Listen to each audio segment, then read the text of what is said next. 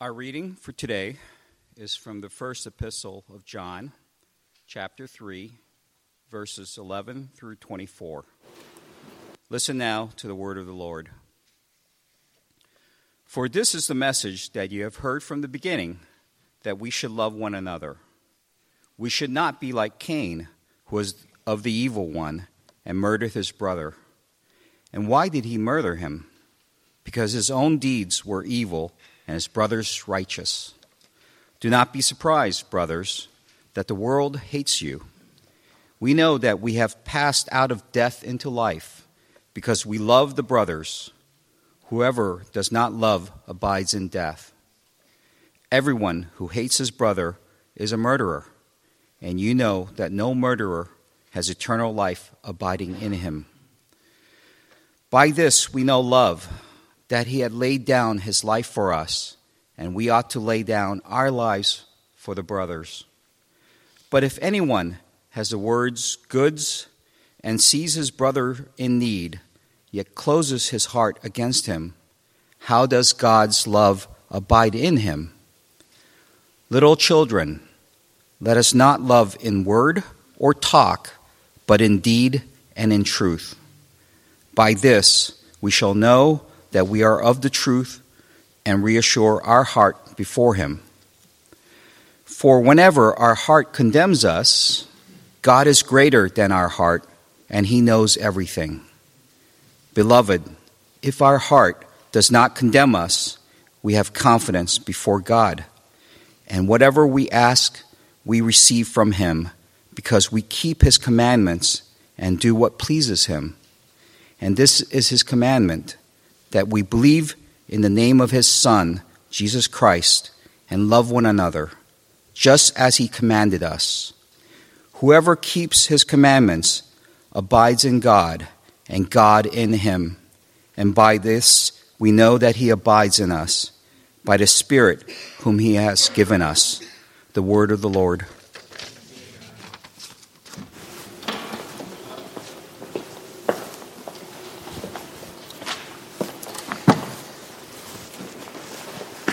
The Lord be with you.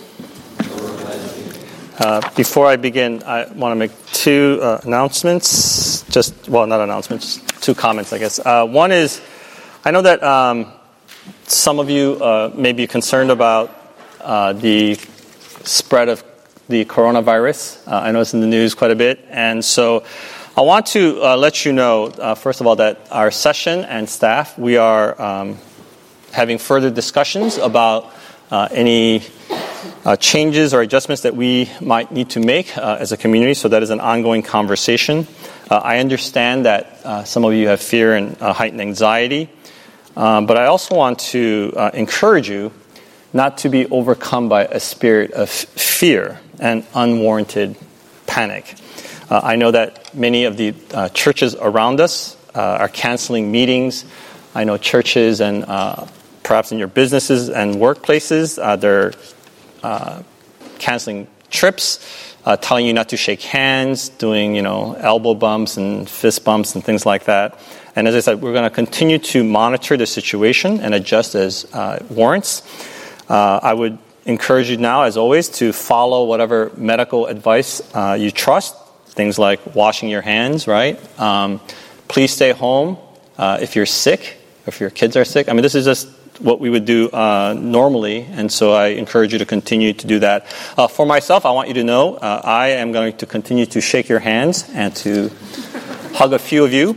Um, if you don't want me to shake your hand and you just, just give me a fist or an elbow, I'm, I'm okay with that. But I want you to know that um, we, should, we should shake hands for as long as we can because who knows, maybe we can't do it anymore in a few weeks. So um, that's where I am. All right.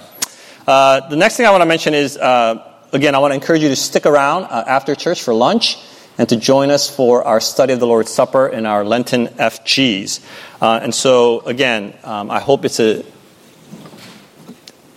it's a time that you can commit to, uh, just an extra 45 minutes, an hour each Sunday. we're going to continue to study the Lord's Prayer with our families, with our children. And, and again, to try to instill a sense of what Lent is for everyone so that the children as well as adults, we understand that this is a time of, of reflection, of prayer. And uh, I, I, think it's been really, last week was, I thought was terrific. And I just want to share a few pictures with you from uh, last week. So last week, uh, we invited all of you to draw something of how you address God, and I saw all the pictures that were made, and I found them really just interesting. And so I thought I just want to highlight a few that I enjoyed. Um, many of you begin your prayers apparently with "Dear God," and this is a this is a, pre- a good example. Next, and uh, I like this one because it's "Dear Dad," and um, I thought, yeah, that, that's great to be able to approach God that way. Uh, here's one again, "Dear God" with a with a heart on a cross. I thought that was good. And uh, many of you just simply went with Lord. And here's one. Here's a more fancy Lord. Some of you are more artistically inclined. Um, others of you chose the word King. Um, or Heavenly Father was also popular. And here's an unusual one I am. That's, that's true. Um, many of you had rainbows, and I, I, wasn't quite sure what that connection was, but I noticed many of the pictures had uh, a rainbow. And then others of you drew sort of like a, like a story. Like, I'm not quite sure all of this. Um, but some, there's some sort of story going on in this one. And this one too. There's some sort of story being told, although I'm not quite sure what that is. Um, here's one where this is how you pray in bed. And so I thought, yeah, that's a lot of us, a lot of us do that. And then uh, here's a much fancier way of showing that, yes, putting the rest of us to shame. Uh, I like this one too. You got the, the, Lord is my shepherd, I think, going on there. Uh, I thought that was nice. Others of you, again, just you know, just showing off your skills, making the rest of us feel bad. Um, I like this one because I have no idea what it means, but I thought, you know, it's, it's colorful, it's powerful. I thought that was good. Um, others of you here, then you just sort of try to explain the process of prayer, and I thought, oh, okay, so there's you know something going up and down. Um, next one. And, and, here's another one. I'm not quite sure exactly, but there's some sort, and I like the he at the bottom. Uh, so there's something going on there. Here's another one, again, very kind of, you know, something going up to heaven, and there, there's this process being explained as to what prayer is. Um, and again, here's another one, just a Heavenly Father. Um, here's another fancy one. I like this one because this is what I would have probably done, you know, uh, given my lack of uh, artistic skills. And then this was, I, this, I think this was probably my favorite of the ones. I don't know who did this one, but I, I just, I just liked it. It's, uh, you know, simple, but yeah. So uh, that's what we did last week. Uh, we're not going to be doing that this week, but uh, we'll have another activity together that I think you will enjoy and hopefully help you to to pray better, to understand the prayers better, and so that we can again pray together. All right, let's pray together.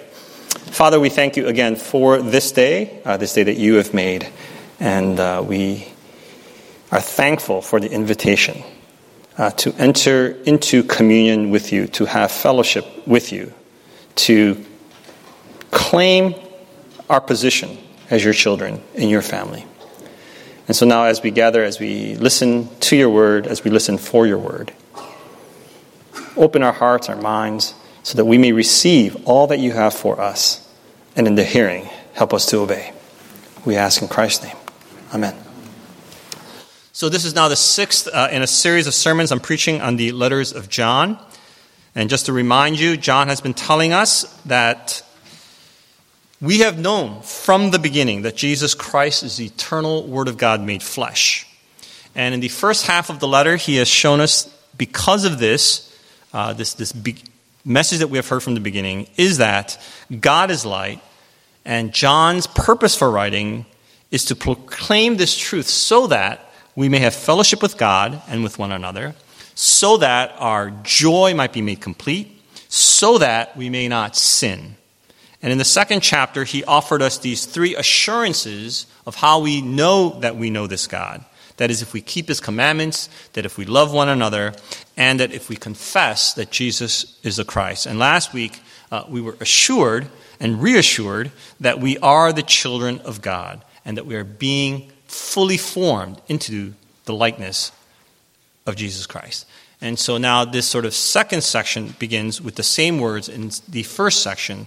This is a message that we have heard from the beginning that we should love one another.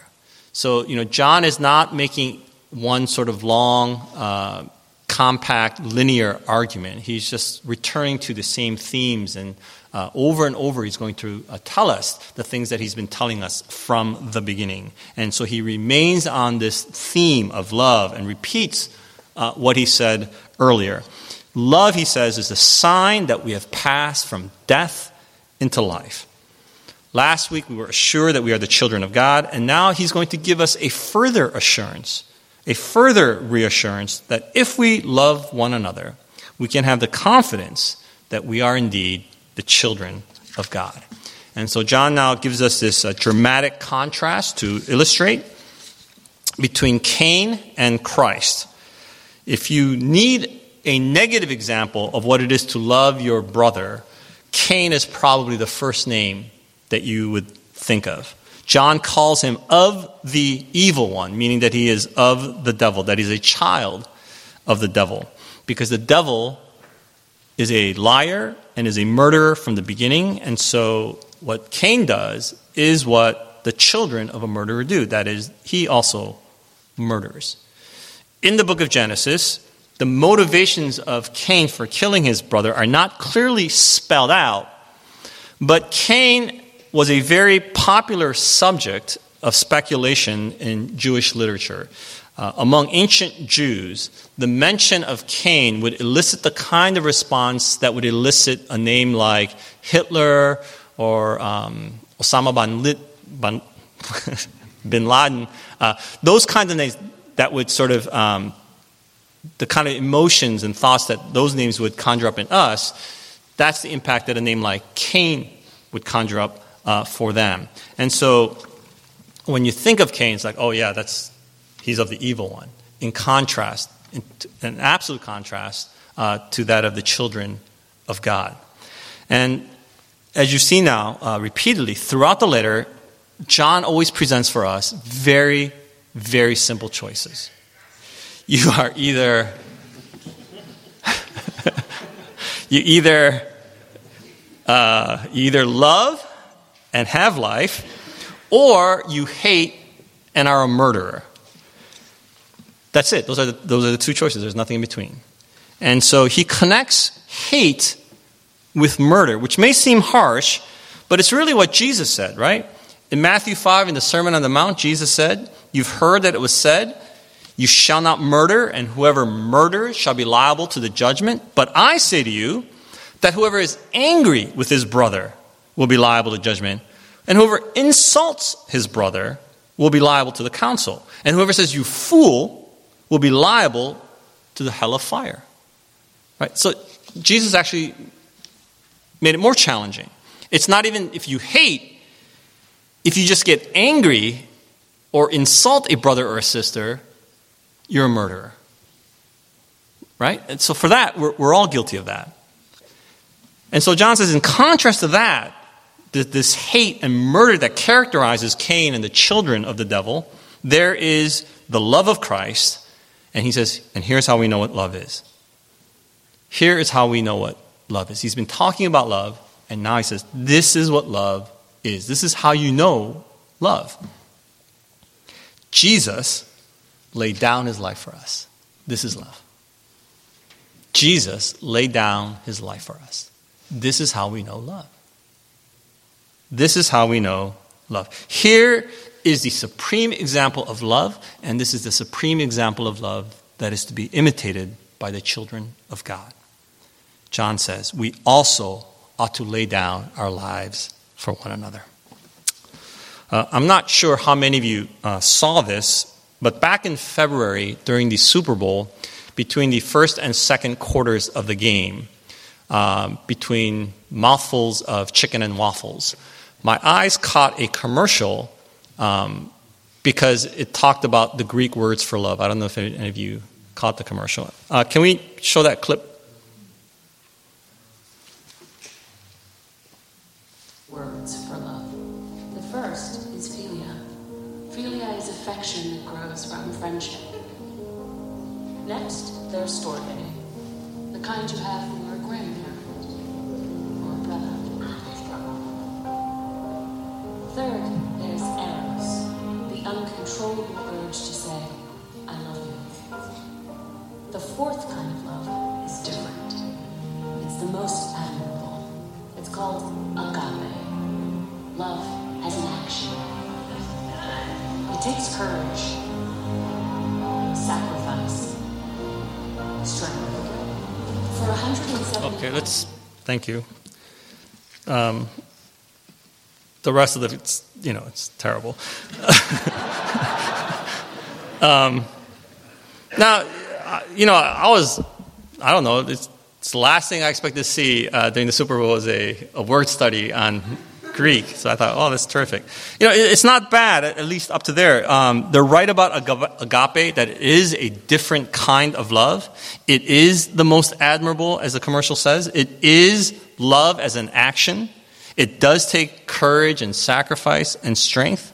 Uh, in a world where love is usually defined as a particular way of feeling, this is not bad. Uh, the problem with this commercial uh, is that it makes this love, this agape love, um, simply a higher human virtue. Something that you generate, a higher kind of love for humanity that you might commit yourself to out of the power of your own strength. But that is not the case. That is not the way we understand. That is not the Christian understanding of what agape love is. It is not something that you generate, it's not something that you are capable of producing on your own. John says, here's what it looks like it's Jesus who laid down his life for others. It's the unmerited love of God for us through the cross that makes us the children of God. This is agape love. This is agape love. And I think it's important here that John tells us that this is what love is. And then he says we ought to imitate this. But then he goes right into a very practical illustration because he knows that most of us are not going to have this kind of opportunity or, uh, yeah, most of us are not going to have to die for someone else. Now, it could be that you're in a situation you know, where you have to rescue someone from drowning or some, some, some dramatic thing, perhaps a, a, soldier who lays down his life for his fellow soldiers. There may be a situation like that for some of us, but for the vast majority of us, that kind of um, moment is not going to come. And, and I think John knows that. So he says, we ought to lay down our lives for one another. And then he's very clear, like, I don't mean we're all going to die. Because he goes on and says, this is what it means for us to lay down our lives. He says, uh, verse 17, if anyone has the world's goods and sees his brother in need, yet closes his heart against him, how does the love of God abide in him? Little children, let us not love in word or talk, but in deed and in truth. Right? So laying down our lives in love for one another isn't about dying. Now, it can mean that, but that's not what he's talking about here. What it means to lay down our lives for our brothers and sisters in love, here he's saying it's when you see someone who's in need and you've got stuff to help that person, you got to help that person. That's what it is to lay down your life. That's love. Right? That's, that's very practical, it's very pragmatic, right? One translation put it this way My little ones, let's not talk about love. Let's not sing about love. Let's put love into action and make it real. Some people say it's the thought that counts. I think John would say, no, not really. Especially if you have the thought and you have the resources, but you don't put those resources into action to those who need it, if you don't translate your thoughts into some meaningful, useful, beneficial action, he would say, the love of God is not in you. It's a defective faith, it's a defective love if it is not translated into action. It's a simple matter of sharing what you have to give to those who are in need.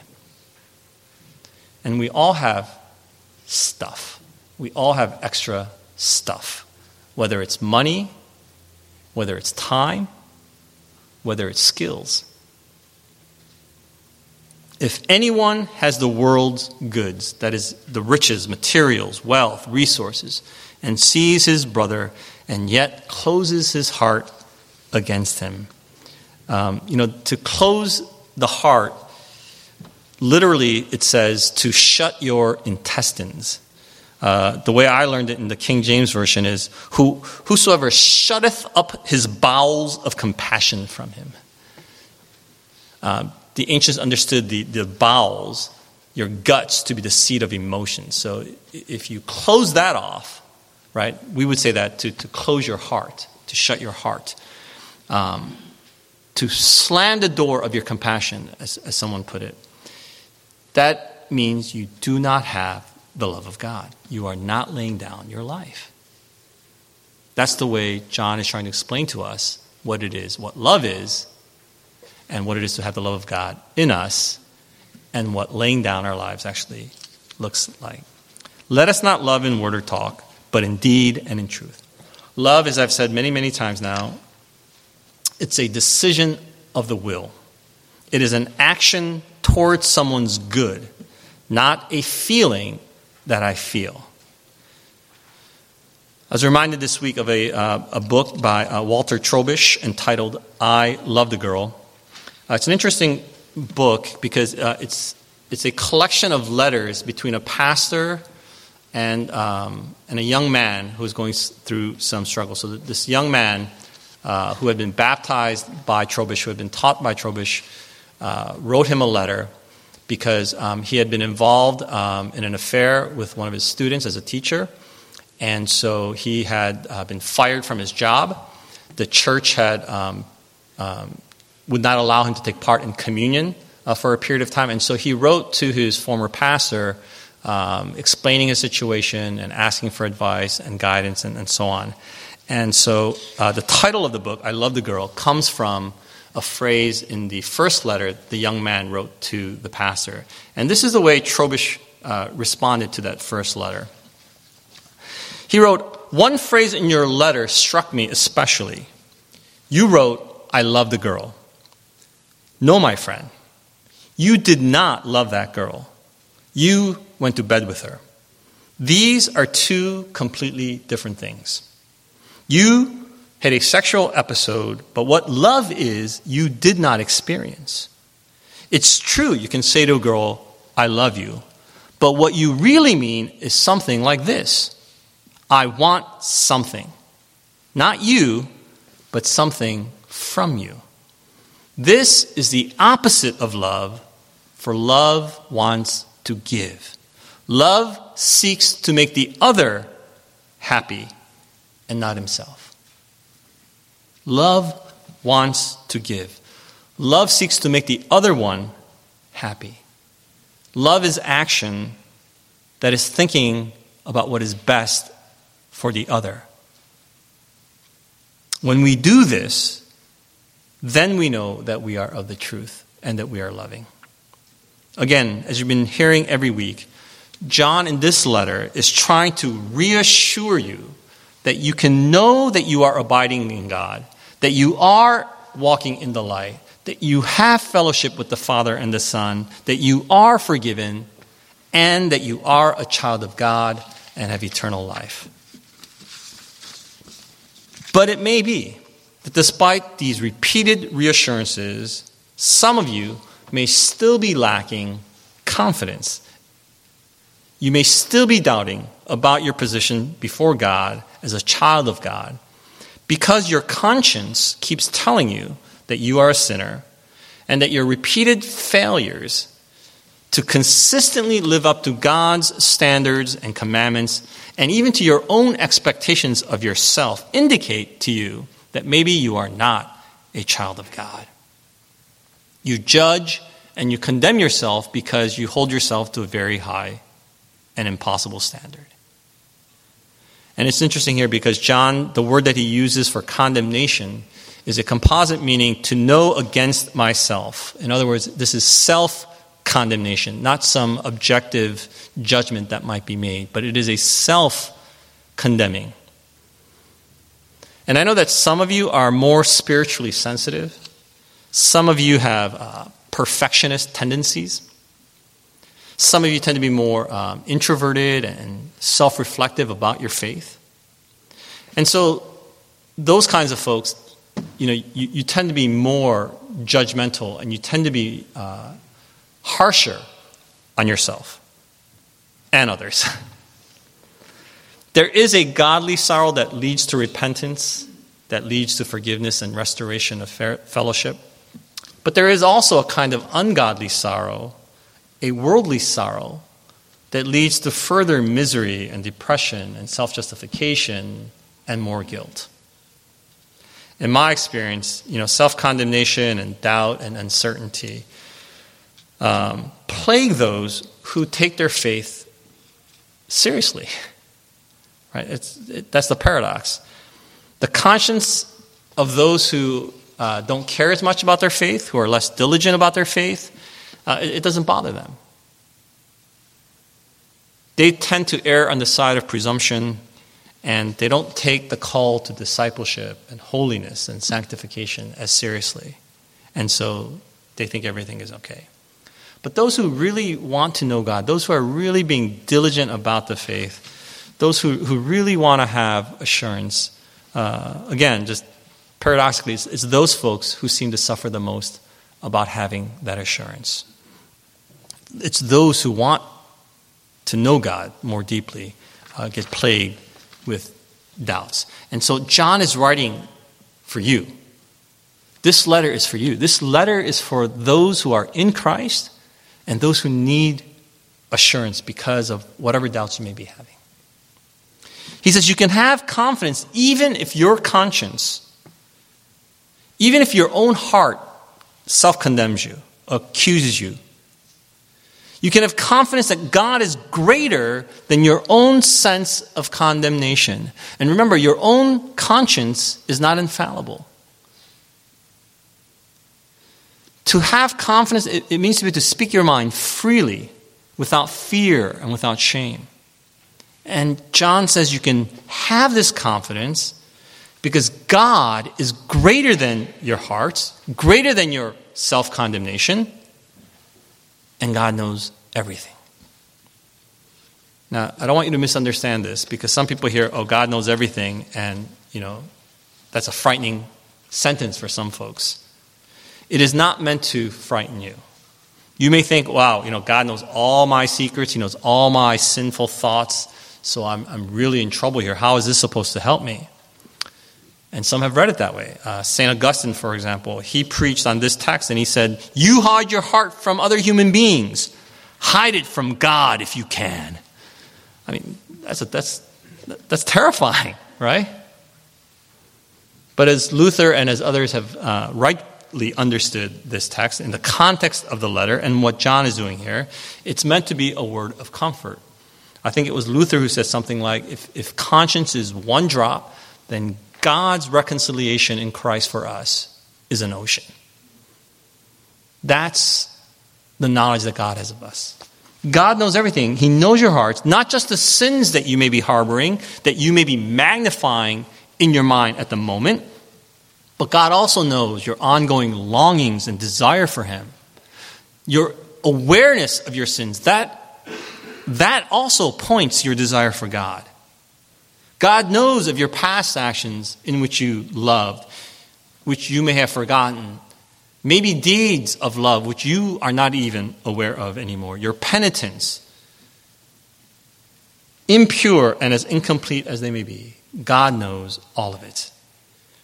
And it doesn't mean that God knows everything, and so He's going to balance, you know, your good parts versus the bad parts, and so you know maybe you got more good, so it's, it's okay. That's not what He's talking about here.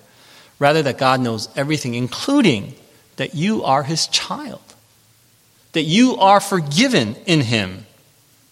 He knows this too, and it gives God sympathy for us in our struggles. He understands our weaknesses, and He forgives as a father forgives. Rudolf uh, Schnackenburg, um, a biblical scholar, said this When Christians are condemned by their conscience, they not only recall that God knows their deeds of love, They hurl themselves into the ocean of the infinite understanding and mercy of God. God's all knowing is a mercy. Even when you would condemn yourself, God's grace is far greater than your sin. God's mercy is far greater, far greater than your ability to understand it, far greater than your own sense of sin. And so John says, instead of fear, you can have confidence. You can have confidence. Not a, a, a, flippant or a presumptive kind of confidence that leads you to laziness. Hey, it doesn't matter, I can do whatever. But a confidence, a confidence that leads you to a deeper pursuit of holiness, to humbler works of righteousness and love. And he says to pray with confidence, right? To have this confidence so that we can pray knowing that whatever we ask, we receive from him. That's the confidence that he calls us to. Now, I don't want you to uh, take this phrase out of context because sometimes people read something like, you know, whatever we ask, we receive from him, and they think, oh, this is, you know, it's, a blank check. I can ask for whatever I want and get whatever I want. You, you know that's not the case. That's not our experience. What John is saying here, and rather, is if you're walking with God, if you have fellowship with God, and you pray in accordance with His will for His glory, Yes, God will answer accordingly. It's the prayer we pray every week when we ask God, hallowed be thy name. Thy kingdom come, thy will be done. Those are prayers that we pray in accordance with God, God's will, and they are answered. They are given because we are abiding in Him, because we are keeping His commandments, and we are doing what pleases God. John closes this chapter with a reminder of God's one commandment. And I want you to notice here that this is a singular. He says, This is the commandment, not the commandments. He's been talking about commandments, right? He's been saying, you know, we have to obey his commandments, we have to love one another, and right, he's been there's been several things. But he says here, there is this one commandment, and that is this. We believe in the name of his son, Jesus Christ, and love one another. It's actually two things, but he calls it one. I think this is John's commentary on what Jesus said when Jesus was asked, What is the greatest commandment? Remember, Jesus says, The greatest, the most important commandment is to love the Lord your God with everything. And, and then he added, Love your neighbor as yourself. Right? It's sort of, it's the one commandment, but it's got two parts. John is essentially saying here now to love God, as Jesus said, is to believe in the name of the Lord Jesus Christ. How do we love? It is to believe in Jesus. And it's the one command. You cannot separate believing in Jesus Christ and loving your neighbors. And this separation, I think, is the cause of the disunity in the Christian church for many, many years and we're seeing it again today. Um, during the uh, election cycle uh, back in 2012, uh, CNN posed a quiz on their website entitled, Do you believe in a red state Jesus or a blue state Jesus? It's a quiz you can take uh, again today. And the quiz poses a series of either or questions. And based on your answers, in case you didn't know already, uh, it will tell you whether you lean toward a red state Jesus or a blue state Jesus. For example, do you think of Jesus primarily as the Lamb of God who takes away the sins of the world, or as the champion of the oppressed? How many Lamb of God people do we have? Champion of the oppressed. And most of you just like don't want to answer. Okay. Right, because you don't want to get judged, right? Because, hey, I don't want this red people to think I'm blue or what, vice versa. Is Jesus the Jesus of the Left Behind series Jesus? Or is Jesus the more never left and is with us Jesus? Is Jesus the prophetic Jesus telling us about the future? Or is he the prophet Jesus speaking to power and truth? Is Jesus the Savior of the world who takes away my sins, or is Jesus primarily an example that I must follow? John 3:16 or Matthew 25? Is Jesus an exorcist or a therapist? Do you believe in the resurrected Jesus, the risen Christ, or the symbolic Jesus? And so you can pick one or the other, and it will tell you basically whether you're a Republican or a Democrat. right? This kind of division, uh, it's been going on forever. And in this country, you know, the division line falls along political lines between conservative Republicans and liberal Democrats, between evangelical conservative churches and mainline progressive churches. And the stereotypical dividing line is that the conservatives, the conservative uh, Christians, emphasize Jesus is the Christ, Jesus is the Savior of the world. And the liberals or the progressives, their emphasis is love your neighbors, love your brothers, do good, and make the kingdom of God a reality in the world today. John is telling us that is a false choice to make. You don't have to pick either or, it's both and. It's the one command. Believe in Jesus Christ and love one another. This is the commandment. This is the one commandment that we have. There is no separation between loving God and loving our neighbors. To take one out, it's, a defective faith, it's a defective love. So, so while I think we have to be respectful toward others, other religions and systems that call for and stress compassion toward humanity. And while we should support NGOs and social agencies that provide food and feed the hungry and clothe the naked, that is not enough for us. The church is not simply another social welfare agency. As the children of God, we do that, yes, but we must also confess that Jesus is the Christ. There can be no separation on this.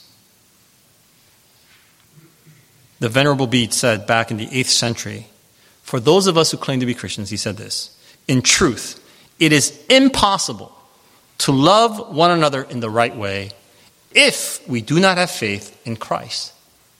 Just as it is impossible to believe in the name of Christ if we do not love one another. And isn't this what we're trying to do together?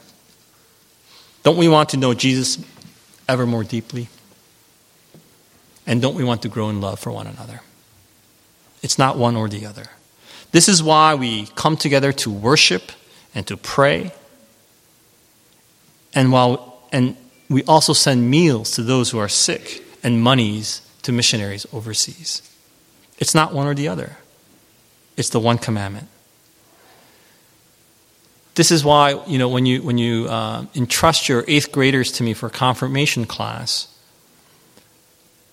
I have them memorize the Nicene Creed. And we try to send them on a mission trip. It's not one or the other. There is no distinction between believing in the name of the Lord Jesus Christ, the Son of God, and loving our neighbors. They are mutually inclusive. And as we do this, John says, our confidence will grow, our reassurance will grow, because doing this means that we are abiding in God. Brothers and sisters, believe in the name of the Lord Jesus Christ, the Son of God, and love one another. Let's pray. God, help us to believe in Jesus and love one another so that we may know, so that we may know and have the confidence that we are abiding in you, that we are your children, and that we have eternal life. This we ask in Jesus' name. Amen.